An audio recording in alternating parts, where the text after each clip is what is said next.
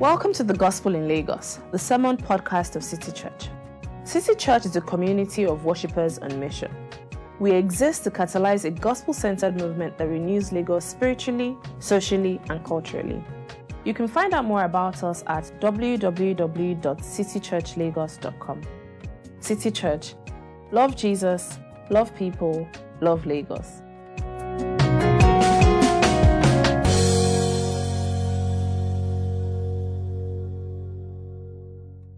Good morning, church.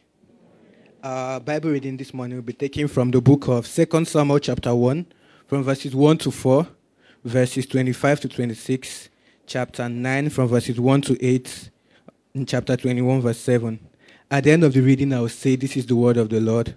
Please respond by saying, Thanks be to God. 2 Samuel 2, from verses 1. After the death of Saul, David returned from striking down the Amalekites and stayed in Ziklag two days. On the third day, a man arrived from Saul's camp with his clothes torn and dust on his head. When he came to David, he fell to the ground to pay him honor. Where have you come from? David asked him. He answered, I have escaped from the Israelite camp. What happened? David asked. Tell me. The men fled from the battle, he replied. Many of them fell and died, and Saul and his son Jonathan are dead. How the mighty have fallen in battle. Jonathan lies slain on your heights. I grieve for you, Jonathan, my brother. You were very dear to me. Your love for me was wonderful, more wonderful than that of women. Chapter 9, verse 1. David asked, is there, is there anyone still left of the house of Saul to whom I can show kindness for Jonathan's sake? Now there was a servant of Saul's household named Ziba. They summoned him to appear before David. And the king said to him, Are you Ziba? At your service, he replied. The king asked, Is there no one still alive from the house of Saul to whom I can show God's kindness? Ziba answered the king, There is still a son of Jonathan. He is lame in both feet. Where is he? the king asked. Ziba answered, He's at the house of Machir, son of Ammiel in Lodebar. So King David had him brought from Lodebar, from the house of Machir, son of Ammiel. When Mephibosheth, son of Jonathan, the son of Saul, came to David, he bowed down to pay him honor. David said, Mephibosheth, at your service, he replied. Don't be afraid, David said to him, for I will surely show you kindness for the sake of your father Jonathan. I will restore to you all the land that belonged to your grandfather Saul, and you will always eat at my table. Mephibosheth bowed down and said, What is your servant that I should notice a dead dog like me? The king spared Mephibosheth, son of Jonathan, the son of Saul, because of the oath between the Lord before the Lord between David and Jonathan, son of Saul. This is the word of the Lord.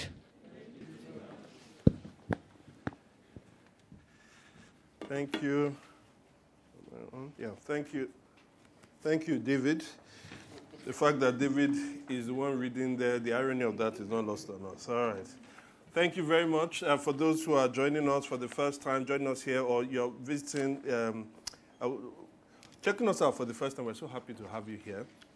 My name is Femi Osunnuyi, and we've been doing a series um, about friendship. We called it uh, "Do You Have a Friend?" And so this is the third part. It's a three. This is the third of a three-part series. A three-part series. So this is the end. So if this is your first time, we're happy that you are here, but we'd love to uh, ask you to try and check out uh, the other ones on our podcast called The Gospel in Lagos. Now, before we go ahead to this third sermon, let us pray.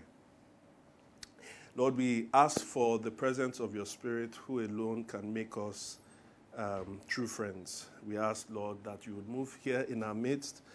We also ask, oh God, that you do things here. We pray, oh God, for restored friendships.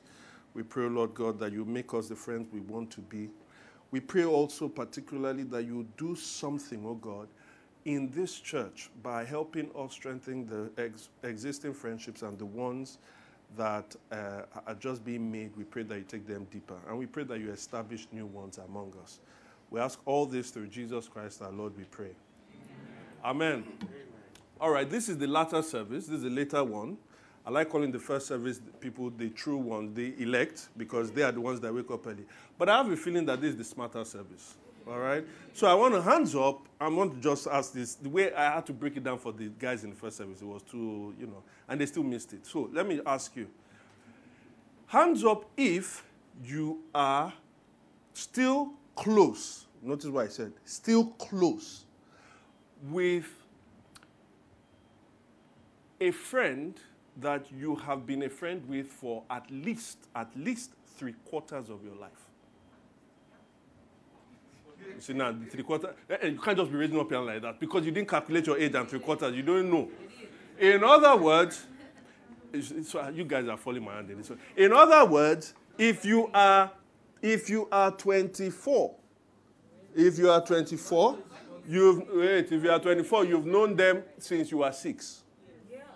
If you are 40, you've known them since you were 10. If you are 55, like Yemi, all right, doesn't work. Yemi 60. Let's say they are 60. If you are 60 like Yemi, you've known them since you were 15. All right. And you are still very close with them. Oh. All right, hands up if that's you. Let me see. Okay, it's very, very few people. Exactly. I checked out mine. I don't have any. I don't have any. The person, no, I've not known you for how long? Brainwave just came up. All right. I don't have any, and many of us still don't have any that we are that close to. What does that tell us? Well, it, sh- it reflects what many studies have been showing that the older we get, the fewer our friends become. The older we get, the fewer our friends, the fewer friends we have. You know how it is now. You make friends, you swear that ah, we'll be friends for life, we'll do things together. After a period of time, you know, we just find out that we start to fizzle out and then we're not really friends again. That's the pattern we all know. That's what has happened to you. Tight as many of these friends have been, the question we need to ask is why don't friendships last? Is it simply, like we learned last week, down to lack of re- the required communication that keeps it going? Is it down to that? Or is it more? Now, I think it's down to that partly, but it is more. And I can illustrate that with these two tweets, right? Just a small thread. Uh, just listen to what this guy writes here. Okay. These two tweets are coming up. And good. All right, so he first says, just as I did last year, I wouldn't be posting on my birthday. Not going to remind anyone, but all the people I currently consider friends that forget will be out of my life before the next one. You see how he's getting rid of his own friends as he's going, right? He said he'll be out of his whatever what by the next one. Second one, he says, I'm not a bad friend. Now he's quoting what you, your excuse would be. I'm not a bad friend, I'm just bad with dates. He says, then use a scribbled calendar or reminder or reminder. If birthdays are important to your friend, you will find a way to remember. You just don't value that friend enough. Wow. Now, first of all, just as an aside, I can't be that guy's friend uh, because I'll break like I'll break all the rules. Like, and I'm not about to start crowding my calendar. I don't remember birthdays, but the guy makes a point, and I don't want us to miss this. Especially in that second tweet, what he's basically saying is that he's making a distinction between what you say and what you what you say and what you do. And the point he's making is that you cannot claim to be a true friend when there is a glaring inconsistency between your words and your actions. He's right. Friendship, like any human relationship, is rooted not just in words, but words and what? Actions. Where there are no where there are lots of words and no actions, you can't really think your friendship will last.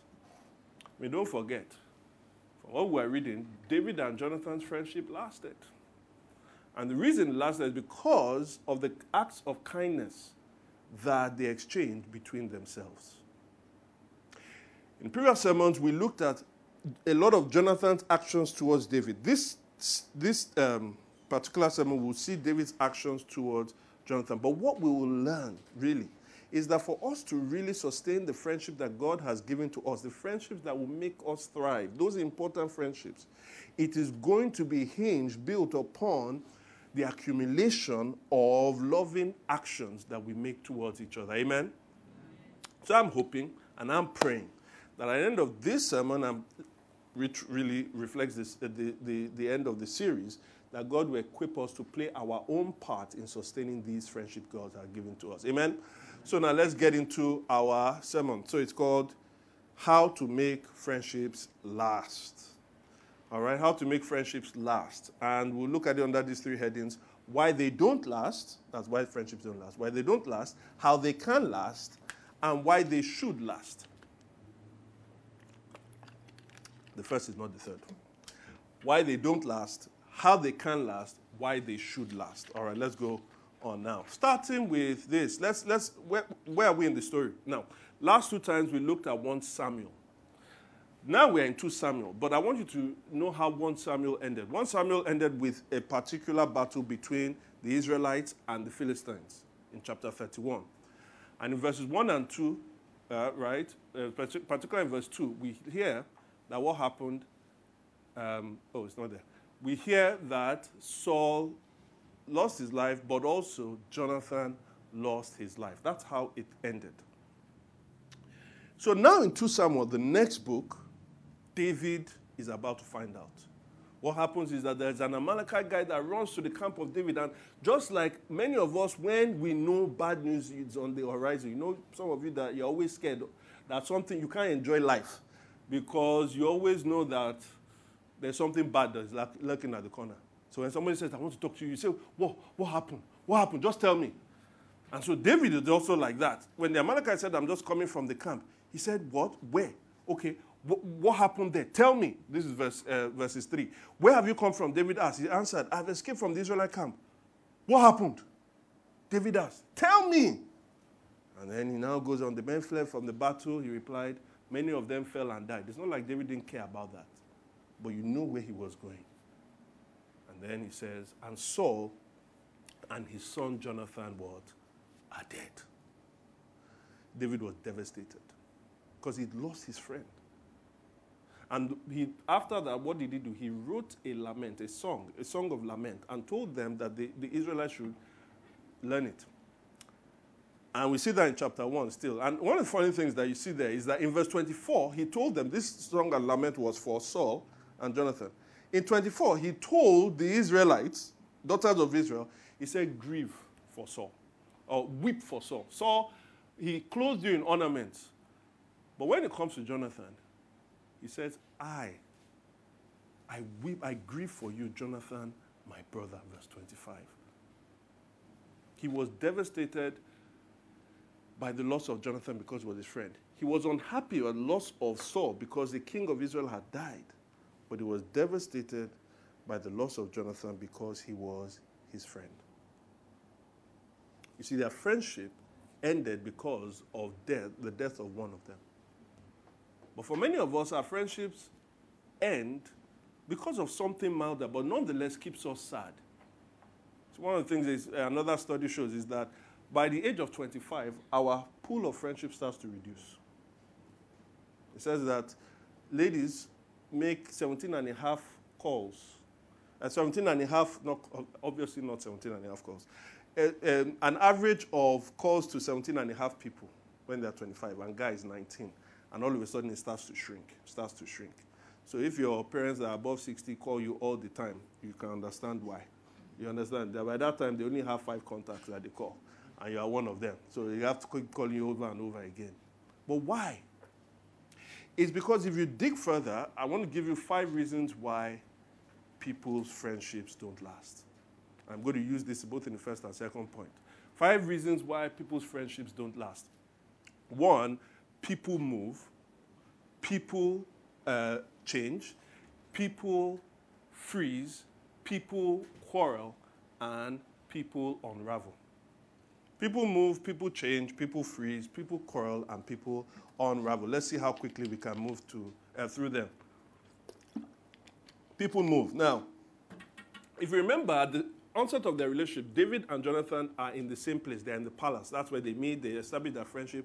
But eventually, something happened. Saul wants to kill David. What does that mean? It means that David had to what? He had to move. He had to move. And now, many of us, we are not moving because we are running away. Right? I, now I think about it, actually, all those Canadian people, why are they running away? Okay. But many of us, you know, it's something milder. Let, let, me test this.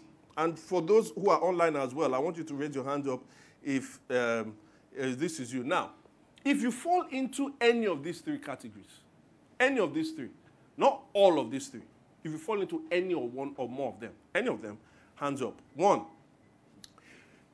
you don't live, you live in a different part of Lagos from where you were raised, you were born and raised. So, so now you're living in a different part of Lagos from where you were born and raised. Two, second category.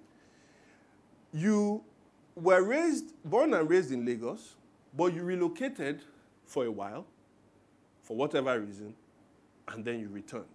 Second category. Third category, you were not born or raised in Lagos, but now you live here. You were not born or raised in Lagos, but now you live in Lagos. If you fall into any of these three categories, online or here, raise up your hand. That's virtually every single person here. And I'm not, I won't be surprised also the people online. We know what that tells us. Our world is a mobile world right now. We, don't, we, are not stat, we are not static. We move. Whether it is for economic reasons or for other reasons, we are a very mobile people. And as a result of that, the friendships that we make in different places when we were located there, it's very difficult for those friendships to last. Why? Because we're always moving. The places that we used together, the amount of time we used to spend together that made us close, we no longer have that. And so those friendships are unable to last. Friendships can't remain the same or last within the conditions of, the, of human mobility. So don't feel bad about it. Second point. Second reason people what? Change. Abraham, the father of the Israelite nation, when God initially told him to move out um, from his father's, uh, where his ancestors were, he went with his cousin Lot. Now, in Genesis 13, there comes a point where when they go, um, when they go, you know, they started, it wasn't bad, you know, don't despise the days of humble beginnings. But as they grew, both of them, God was answering their prayers. Right? Papa, God answer prayer. So both of them now grew in possessions. Now, when they grew in possession, what happened? Their people, their, their servants started to fight, and he says that eventually the, their possessions were so great that is, it grew that they were not able to stay together. So what happened? The two men parted company. They grew and they parted. They grew and they parted. They grew apart. Many times you ask people, What happened to you and this your friend now? Well, you guys don't really talk as much. You say, We grew what? Apart. In other words, sometimes your interests change, your values change. Maybe one of you, like happened to me when I was in uni, right? Your, you grow deeper into your faith, and your friend does not go deeper into, their, into that faith. Or for some of you, as you grow older, you get more passionate for business, and you move away from people that don't stimulate you, or in your place of work, your career, you move away from people that don't stimulate you to be better. Interests change, people change, and as a result of that, many friendships don't last. Is this resonating with us? Third one, people freeze. I really like this. How many of us have heard of the name Malik Obama? Do you know who Malik Obama is? Okay, do you know who Obama is? Uh-huh. Obama is not the only Obama, I hope you know. Malik Obama is Barack Obama's half brother, same father. They met after their dad died in a, in a car crash and they got connected. They started to like each other. In fact, they became both, they were both each other's best men at their weddings. They became close, keeping in touch. He lives in Kenya. But now they're not really good friends.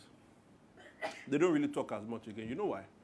Malik says, ever since Barack became president, he changed. So, in other words, he wasn't president before but then he became president. I think that's changing, right? He says, so can you imagine, you were saying about when he was president, he said, now he has to, when he was president, and now can you imagine he can't just call him? That he has to call and then the somebody else will answer the call. He said he can't just, he has to make appointment to see him. He only happens to, he only happened to be the most powerful man in the whole world. Right? Thinking about unimportant things like nuclear disarmament, climate change, you know, economics boost, uh, boom, uh, booms and uh, cycles, right? Uh, booms and busts. You know, just trying to bail out the world's economy. He was only thinking about stuff like that. I don't know why he should change.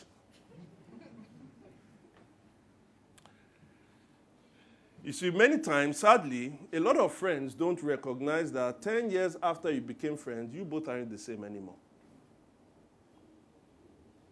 Some people who are married, and some people want their married friends to still keep chatting with them late into the night. Some want to be able to, in fact, let me just say this as it is. Let me just say this. Both of you, when you started, you were both praying to God, praying to God. You know, God is no respecter of persons. God answered their prayer, He didn't really answer your own. So now your friend is a mogul, right? He's a mogul. And then you just want to be able to drop into their house at any time unannounced. It doesn't matter. Ah. And many times, because somebody wanted the nature of the relationship to freeze, the friendship didn't end up lasting because the other person got frustrated. The fourth one, things get worse, is people quarrel. Now, you know this one. Um, Paul and Barnabas, they were missionary companions. Paul was like the greatest, or at least most significant and important missionary in the Christian faith. Um, but Barnabas was the one that went to look for him and introduced him to, the, for, to Jesus' apostles in Jerusalem. And so at one point, they went and they were planting many churches. And so they wanted, they decided, let's go back and see how these churches are doing. Except they had a problem. In Acts chapter 15, verse 37, 39. They had a problem. What was the problem? John Mark. John Mark, I think, was related to Barnabas. John Mark had followed them on the missionary journeys. But at some point, he was a young guy. There were too many mosquitoes in all these places. And some of them had snakes. He kept on going, you know, the sea voyages, the waves. You know, I don't know some of you that like to go to Tarkwa Bay. Have you entered some of those, bo- those boats? Right? You, you know, you go on one, you'll be like, I'm not going again. John Mark went on a very, very topsy-turvy journey, and he said, I'm not going again. Paul was a wonderful theologian, but Paul knew how to hold a grudge. He never forgot. Forgive, they say, but don't forget. That was Paul's mantra. So at this point, Paul then says, Omo, that's it. He can't come. Barnabas said he has to come. He can't come. He After he said the dispute, they entered such a sharp disagreement. What eventually happened? They parted company. Some of us our friendships did not last because of one massive unresolved dispute, quarrel. You are thinking about it now. That friend that you've still not resolved it. Forget who is at fault. Some of us, it's sort of resolved, but you know, after you guys fought, it's not the same as it used to be before. Just not the same. Final one is people unravel. Now, Jesus, the night before he was going to be, uh, he went to the cross, he tells his disciples that one of them is going to betray him. This is in John chapter 13, 26, 27, 30. Now, they don't know who that is going to be. He describes it, and eventually it turns out to be Judas, that he knows. And he tells Judas, he says, The thing that you are going to do, do it quickly. And he says that Judas, Satan immediately at that point entered him and he went out and it was night. You know the funny thing about Judas' story is that many times Judas showed different glimpses of the fact of the kind of person he was. But the others did not know it. You see, when it comes to people quarreling, that is an offense. But with Judas, you have an offensive person. And many times you don't immediately know, you just see signs. We see friends that we make, and all of that is very good. You see signs of things they do, but you just sort of excuse it incidental, it's accidental, they didn't mean it, all of those things. But in time, Judas showed himself, he unraveled himself to being what? a traitor. And many times, what happens is that you have a friend, and in time, you see this person is toxic. There's consistency in their dubiousness. There's consistency in their jealousy. They're always complaining. So you say, ah, I've had enough. Maybe you're, you're in a one sided relationship. You know what that is? Just you keep giving, giving, giving, giving, and you don't get anything in return. If you want to know how you're, if you want to test whether you're in a one sided relationship, maybe give a period of six to nine months. Don't communicate with the person. Don't try. Don't initiate. See whether they return. If they don't, you're in a one sided relationship. And so time is critical because you then see the person unravels. And after a while, you just say, I'm not doing again. Shebi Paul says, evil communication what? I like that. You see, in NIV, it says that good, good, uh, uh, bad, I don't even know how to say it. It's not, it's not very nice. A bad company corrupts good character. Evil communication well, corrupts good manners. That's what your mom told you. Except you are the one, except when you are the one that is the evil communicator. He says, don't make friends with what? A hot tempered person. Do not associate with one that is eagerly angered. Proverbs 22, verse 24.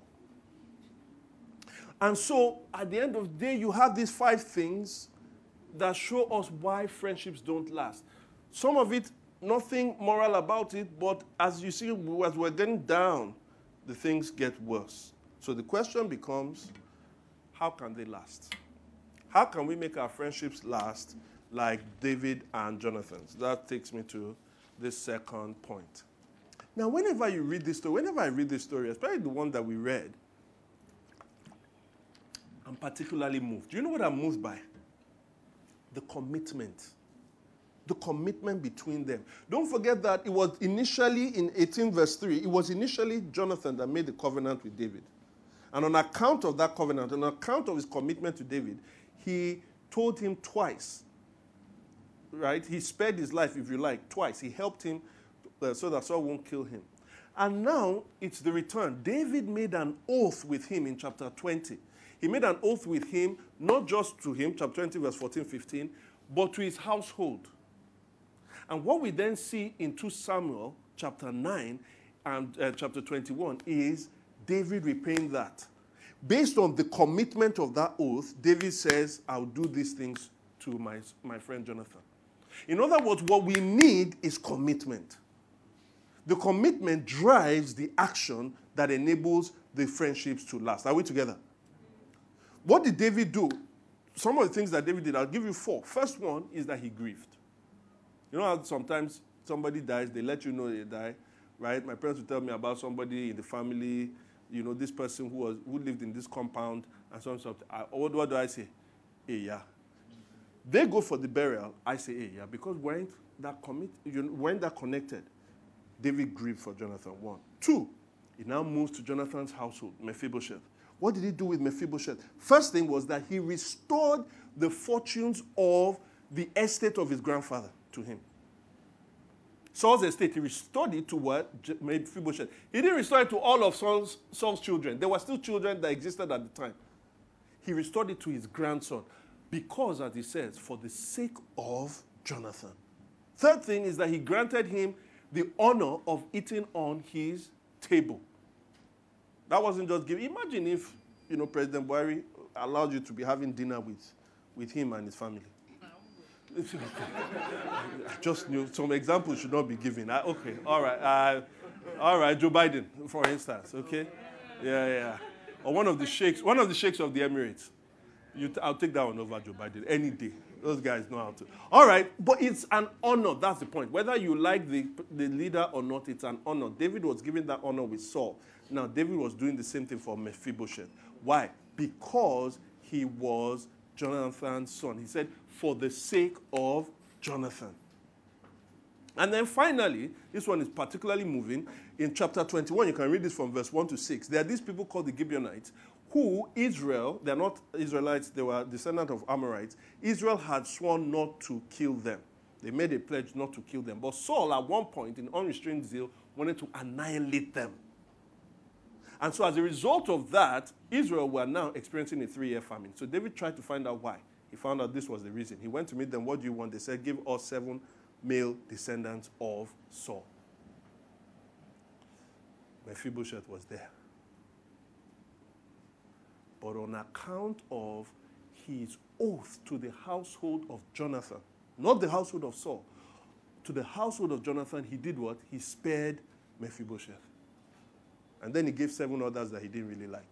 All right? And they killed them and exposed. Do you see the commitment, the covenant, the oath that he had was what drove the loving actions. If you want to see loving act, if you want to see your friendships last, your commitment has to drive you to actions and reactions to enable that happen. Are we together? And so I said it's actions and reactions. So you know those five things that we listed that don't make them last, you need to react with loving reactions to them. How do you do that? Well, you have to accept, adopt, adapt, reconcile, and hope. First one. For people moving, accept. Just accept it. Do you understand? It's, the, it's life. It's accept. See, my close friends, I had two in, when I was living in Manchester. What happened? In 2013, one of them, Francis, just said, Guys, I'm leaving. Why? Ah, he told us with two weeks to go. I'm leaving to Nigeria. Hey, no, wow. So just me and Bolaji. He got a good job, that's Francis. So he moved back to Nigeria. So me and Bolaji are now in the UK. 2015, I called Bolaji. I'm leaving. Oh, I'm going to plant church. Francis got oil, oil job. Me, I got, I came to plant church. Can see how things work. All right. So I'm coming to plant church. All right. So now it's me and Francis. Bolaji is in the UK. 2015, everything is going well. Then 2019, Francis says, I'm going again. And where is he going? He's now going to the US. So all of a sudden now, two, three friends that are really close, at one point we lived together. One is in UK, one is in US, one is languishing in Naija. Yeah, I understand. You know, as Paul said, Paul said, if I have to go to Canada, it is gain for me. But if I have to stay in Lagos, it is good for you. I think you said something like that in Philippians. Yeah, yeah. Deep. Deep, deep. You guys are saying it. None of you should come and meet me and say you're going to Canada. I'm here because of you. All right. Accepting, see, accepting, this is life. Now, what does accepting mean? Accepting means that you don't think that your friendship is going to be the way it was before. You are not going to have the same number of calls. You can't keep meeting in the same way. David and Jonathan, despite the fact that they had to separate at a point because he had to move, they still were close. We saw that in chapter 20, they were in the palace, but and in chapter 18, they were in the palace. By 23, David is, is, in, the, is in the wilderness, and, so, and Jonathan goes to meet him. So please, don't overpromise. Like a friend of mine, Dipo, one time, a friend of his was traveling, and as that one was fine, he said, Don't worry, Dipo, I'll call you. He said, What, why? Did I tell you to call me? Did I, did I, don't say you call me. Don't say you call me because you won't call me. That's the truth. That's what happens. People are trying. Say, don't worry, I'll keep it up. Don't, who is begging you? They send, they call you the first two, three weeks, one month, then after, then after later. Now, when it's now eight, uh, eight months after, I say, oh, I'm at work now. You should understand. Don't overpromise. But at the same time, make use of the time well. Be intentional with your communication. Make use of the time. What do I mean? When, if you guys talk twice in a year, when that person calls, don't use the first 15 minutes to say, you, you have not even called me since now. You have not called me. That's why you just forgotten me. You just forgot. Somebody was doing, when I moved to UK, they were doing that to me, they did that to me. At one point, I said, it's true. I've forgotten you. And I'll forget you. I'm never going to call you again. Know that you are forgotten. Make the best use of the time. Make the best use of the time. My friend Balaji and I, we see probably once a year. We spend maybe two days, three days. We use the morning to night talking about the significant things in our lives. We don't have time now to be talking about every single thing. Do you understand what I mean? Accept it. The second one is adopt. What do I mean by adopt? There's this uh, documentary on two friends in, on Netflix, right? Two of them. The two documentaries. One is Joshua, the other one is Ryan. They were friends from childhood, sort of didn't connect for a while, but then eventually reconnected. What happened was that Ryan was going through a difficult part of his life. He just wasn't satisfied, wasn't happy, even though he was having career advancement. And then one day he saw Joshua and he's like, man, this guy looks so happy. What's making him happy? So eventually he asked him, what's making you, what's going on? And I said, well, it's this thing that he, a philosophy he has actually adopted in his life. What is it? It's called minimalism. what does he do? He declutters things. He doesn't, if you go to his house, he doesn't, you know, like how some of your bedrooms and your drawers, some of you, your drawers, the thing is almost breaking from under for clothes that you don't wear again. Right? And all the things that are inside your bedside drawer, all the pins and all the things, all those things that you think, ah, I may need it. Oh. All those receipts that I may need. Oh, and here, minimalism is about getting rid of all of those. And not just the physical things, but many other things. And so he saw he was happy. And so what, you know, I said, let me try this thing. He tried it, gave it a try for a few days. It worked. He liked it. He kept on doing it, and it transformed him. And lo and behold, both of them are now evangelists for it. They have two Netflix documentaries. But here's what I want you to notice they are close friends and continue to be close friends now. Why? Because Ryan adopted the changes in interest that Joshua made. If somebody is making changes in their life, your friend, don't immediately say, ah, bye bye. Ask what it is. Examine it. And then compare with your life to see whether, ah, maybe this is something I should adopt. Now, immediately, I say all of that. I want to say, also put a caveat it's not everything you can take. Like if one of your friends is glowing and they say, What's happening? You say, Ah, I do Hare Krishna meditations. No, just not, don't adopt it. Do you understand me? Don't, don't, that's why I say ask, then examine. Because if you go and adopt it, you say, ah, we, we, do, we always sit in a lotus position and then some of us move around and we make some chants. the dreams that will chase you at night, it's only deliverance here that will be able to move. And if any of you say we don't do deliverance here, like they said in the first service, you're in trouble. But adopt. You may find that it may be healthy for you, and that may still keep your friendships. The third thing is for people who freeze, adapt. Adapt. Some of you need to be fair to your friends and adapt. My wife and I counsel premarital folks and tell them, let your family and friends know, family and friends know that things aren't the same again. Things aren't the same again. Listen, a lot of people who just get married, they first have to adapt to the fact that they are no longer single. They are now living with somebody. Their toilet is not their own. Their room is not their own. Their TV is not their own again. It now belongs to of us. So they're trying to adapt. Or maybe they didn't have children before. Now all of a sudden you have to look after this person. Two of you cannot go somewhere alone. You're always thinking about that. They're adapting. If they are adapting in their own lives, how do you think your own friendship will not adapt? Adapt. Be willing, even if there's, even if you have to swallow your pride, they say, okay, you say you want to come. Can we book it? Don't start talking like Malik Obama. Be willing to accept appointment. Be willing to accept delayed return calls. So why didn't you call me? Why didn't you call me back on time? Ah, cool down. And maybe sometimes they may even miss your call and they don't return. Let there be a benefit of the doubt. Are we together? Adapt. Fourth, you need to reconcile for those who are quarreling. For those who are quarreling. What do I mean by reconcile? If you are the offended, or if you are the offender, you need to be able to acknowledge and repent. If you are the offended, you need to forgive. Listen to me. You don't need to forgive somebody. You don't need to Somebody doesn't, someone doesn't need to repent before you forgive them. Jesus said, Father, forgive them for they know not what, what they do. They weren't asking for repentance.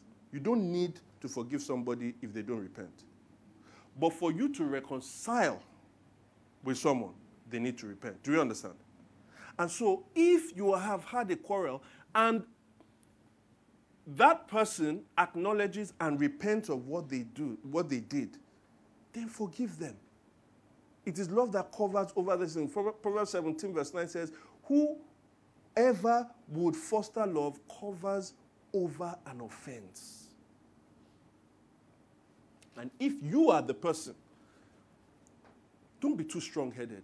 Don't say, and why are you complaining? Did you not do that one to me too? Humble yourself, acknowledge, repent. But you can also do things that will stop you from doing that. Sometimes you have a quarrel, it, both of you may not be able to settle it. Involve an umpire. What? Involve what? An umpire. Get somebody else to come and settle, but be willing to reconcile. Because if you just allow the things to keep festering, it goes deeper and deeper. And then finally, for those who have gone to the point where things are, someone has unraveled, I would say hope. Hope. Now, look, if people are too toxic, if people give you too much, you have to cut them off. But you can say because, you know, I gave the example of Judah and Judas, uh, Jesus and Judas. Who happened to Judas? There's no hope for him, Abi. And say there's no hope for that person. But don't forget, on the same night that Jesus was betrayed by Judas, what happened? Peter denied Jesus three times. And what happened eventually? When Jesus resurrected, he restored Peter. So, hope. Now, I'm not saying naive hope. Here's what hope looks like. Even when you have to cut somebody off, one, don't be bitter. Because bitterness, holding bitterness towards someone, is a sign and a manifestation of hopelessness. It means that you are never giving the person a chance. If the person tries to even say they are sorry, you always question everything. So at least it hopes. That's one. Uh, uh, for, uh, for, forgive, don't be bitter. But second is this look out for the person. We're not talking about somebody that just says, I'm sorry. Remember, when it's quarrel, it's just an offense. When it is when it's unraveling, it is an offensive person. Does the person humbly accept their deep flaws, not the deep flawed action that they committed? Their deep flaws. Does the person accept it and then have they gotten help for it? Are they getting help? And the converse is true. If you are the person that has been unraveling, have you accepted the fact that everybody cannot be wrong about you? That this is a, an issue with you. Have you accepted that? If you do so, humbly go and meet your friend. Tell them, This is who I am. I agree in all that you said. And now I am getting help. And don't be in a hurry. In fact, you said all of that, it doesn't mean that they should accept you immediately. Are we together? So it's not just our words, guys, but it's our actions and reactions that come from the place of commitment, depending on what it is that hasn't made your friendship last. It is those things that will help us restore our relationships. Now, I should move quickly to my final point why they should last. Now, some would say to me, this thing is ultimately pointless. Especially if you're not Christian, you say it's ultimately pointless. Let me explain why it's ultimately pointless. Remove the fact that I've tried with some of these people and this thing don't work. I want to use your own story to show you how it's pointless. What happened to David and Jonathan? What happened to Jonathan? When he died, what happened to their friendship? I'm talking between two of them, not between David and the household of Jonathan. What happened to their friendship? Ended. So now you are telling me to keep pursuing, risking myself, and the fact that I will not get, I won't be, I should keep showing love and may not get it reciprocated. All for the purpose of what? At the end of the day, even the best of friendships, they will end because one of us will die. What is the point of it? I am not saying that it may not help me a little bit in this life. I am saying ultimately because it's not going anywhere. None of these friendships will last forever. Ultimately, it is pointless. To which I will say, I agree with you that all friendships have an expiry date. But I don't agree that it's pointless. Why? It depends on this. Is your pursuit of friendship or your pursuit of lasting friendship, is it because you are pursuing an eternal goal, or is it because you are reflecting an eternal picture? You're pushing for this friendship. Is it because you are pursuing an eternal goal, or because you are reflecting an eternal picture? Pursuing an eternal goal is this Are you trying to be friends with this person because you say, you know what, we are not just going to be friends for life, we're going to be friends for life and in death and all of those? Maybe because you believe in reincarnation or something like that. If you believe that, if the reason why you're pursuing friendship is so that you can pursue this eternal goal of eternal friendship with that person, I agree with you, it's ultimately pointless because all friendships will end. But if your pursuing of lasting friendship is to reflect an eternal picture, ah, then it starts making sense. For instance, what I mean is that my wife and I, I don't love my wife. I don't do loving actions to my wife so that she will lo- so that I will love her. I do the loving actions. Why? Because I love her. My actions reflect my love for her. So now, you, what Jesus says in John chapter 15 makes sense. Because you see, in John chapter 15, Jesus tells his disciples, just like he tells us in this church, you know what he tells them? He says, I have a command for you love one another, love each other. You say, Jesus, love, love each other for what reason? Like, what, does Jesus even have the right to ask that, to ask that command of us? Why does he have the right to say to us, love each other? And then some of us will say, in what way? He says, love each other as I have loved you. To which you then say, here it is. That's the problem with all religions, isn't it? In all the religions, you always have your God or your gods telling you what to do. You people have the Bible, Muslims have the Quran, Hindus have the Vedas. All of you have gods that keep instructing people, instructing people, and the gods never do anything. The gods keep giving words, but the gods lack what? Actions. Jesus says that love one another as I've loved you, but he keeps what? Saying he loves you with words. What do the words I love you mean? What does it mean? Just like our original tweets, where the guy says, You can say that I love you, but I, can't, I have forgotten your birthdays. What do words, what do instructions mean without actions? When Jesus says, Love one another, and he doesn't do anything to demonstrate that, what does it mean? Can I tell you that if that's what you think about Jesus, if that's what you think about this God, you are greatly mistaken. Because as we sang, He is the God who says, and He is the God that does. The God who is able to back His instructions with what? Actions. When Jesus says, Love each other as I have loved you, the next verse he tells you that he is not a God that just gives instructions, he is a God that gives instructions on account of the actions that he has made. He says, Greater love has no man than this, than to do what?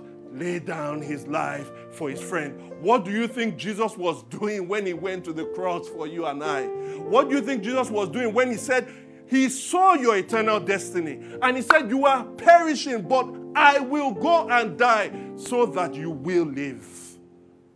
Jesus invites us into an eternal friendship because Jesus is saying, I am not just a God that tells you to love, I am a God that actually demonstrates my love for you. Don't you understand?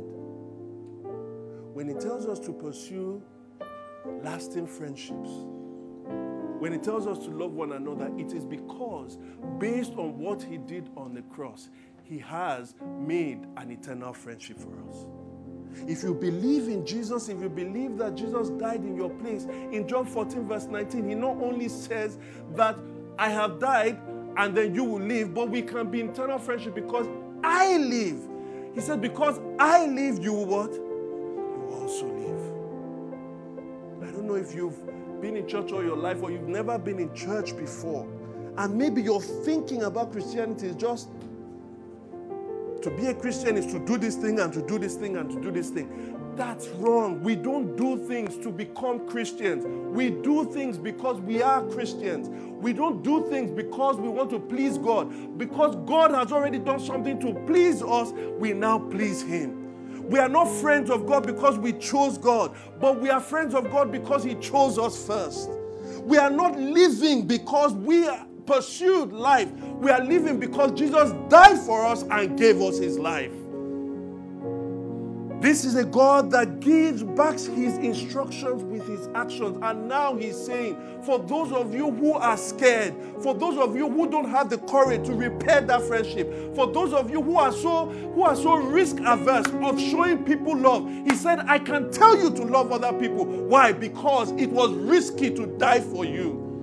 And so now he says, pursue those friendships. Not to pursue, not to pursue them so that you can have this everlasting friendship, pursue them to reflect the everlasting friendship that I have with you. I'm praying that God does that among us. I'm praying that God does it in your life. I know that there are some of you now thinking about what you need to do with that friend and this friend. I pray that the Spirit of God will not allow you to cower. I pray that the Spirit of God will give you the courage, the boldness to do it from the place of the gospel to pursue the restoration in that friendship. Whether it is someone that's unraveled, whether it's someone that has moved, whether it's somebody that's frozen, maybe you are the person in that place. May God grant you the grace of Jesus Christ to be able to pursue lasting friendships. Thank you for listening to the Gospel in Lagos. We pray you've been blessed by this message. To learn more about City Church, visit www.citychurchlagos.com. City Church. Love Jesus, love people, love Lagos.